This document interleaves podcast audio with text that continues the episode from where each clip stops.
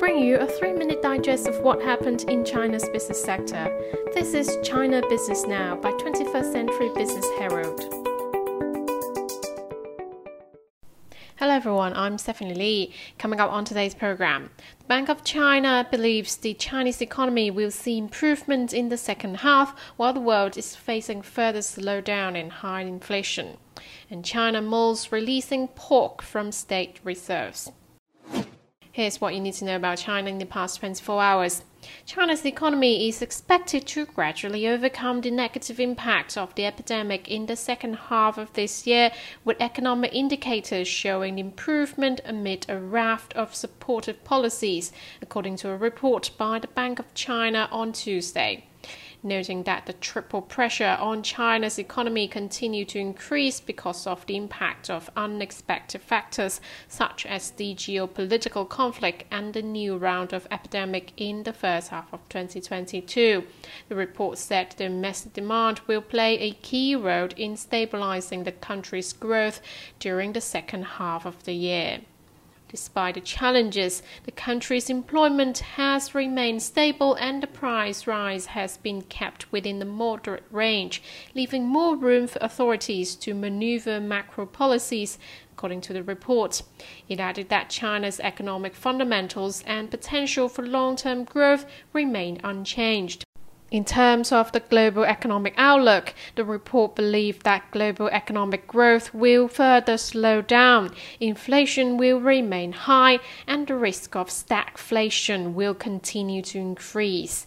The tightening of monetary policies in major economies will accelerate, driving the transformation of the global financial circle. Geopolitical tensions and volatile international financial markets might continue to weigh on the economic outlook. In the aspect of the banking industry, the uncertainty of global banking business environment will increase, while China's macroeconomy remains generally positive and the banking industry is operating steadily and growing in scale.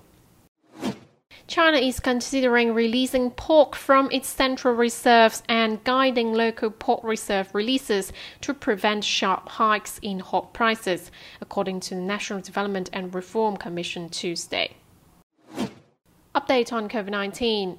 Beijing on Wednesday requires residents to be inoculated with COVID jabs in order to enter places where people gather, such as cinemas and sports centers, and urge the elderly to get vaccinated. The new rules will take effect next Monday. Shanghai will conduct a round of mass nucleic acid testing from Tuesday to Thursday in nine districts and part of three other districts, including the Pudong New area. Municipal authorities said on Tuesday, as the city has logged 11 fresh infections starting Sunday public entertainment venues in Xi'an, a historic city of 13 million in Shaanxi province, would shut their doors starting midnight Wednesday, local government announced yesterday. Restaurants will only offer takeaway services, and schools are to start the summer holiday early, and university will seal off their campuses. Xi'an has reported 18 cases since Saturday. Anhui province has taken a range of measures to guarantee daily supplies, as more than 60 supermarkets have been arranged to supply daily necessities to residents in the virus hit Sixian, where 52 confirmed cases and 164 asymptomatic carriers were reported on Monday alone. Next on industry and company news. The index tracking China's logistics market performance stood at 52.1% in June, climbing above the boom bust of 50% for the first time after staying in contraction zone for 3 months, according to the statistics of the China Federation of Logistics and Purchasing on Monday. Chinese electrical appliance retailer Suning.com refuted a report that a group of disgruntled suppliers have applied to a local court for the firm to be declared insolvent and its affairs to be wound up. Business continues as normal and is even improving, Suning said on its Weibo account today. Chinese silicon maker Tongwei expect to post a net profit of between 12 to 12.5 billion yuan, according to a Monday exchange filing, citing bumper demand and expanded output. It surges as much as 321.5% of the profits in the first half, as the government drive to boost renewables shares of the country's energy mix drove prices skyward. Switching gears to financial news. China last year emerged as the world's second largest green bond market amid the country's green transformation, with local companies attaching greater importance to such financial products, according to a report jointly released by international organization Climate Bond Initiative and China Central Depository and Clearings Research Center on Monday.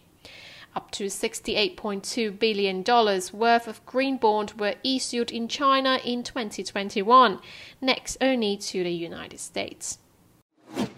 Defaulted Chinese developer Kaisa Group Holdings completed a debt restructuring with lender China CITIC Bank, media reported today.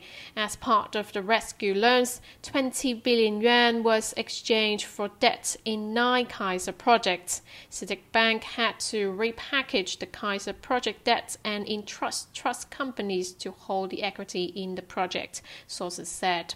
CITIC Bank has been a long term creditor to Kaisa and helped bail out the company from a previous crisis. Wrapping up with a quick look at the stock market.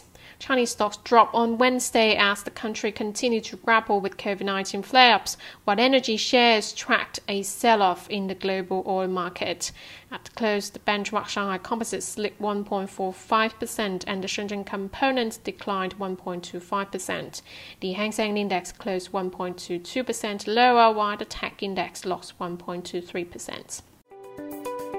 That's it for today. Tune in tomorrow on China Business Now by 21st Century Business Herald. Goodbye.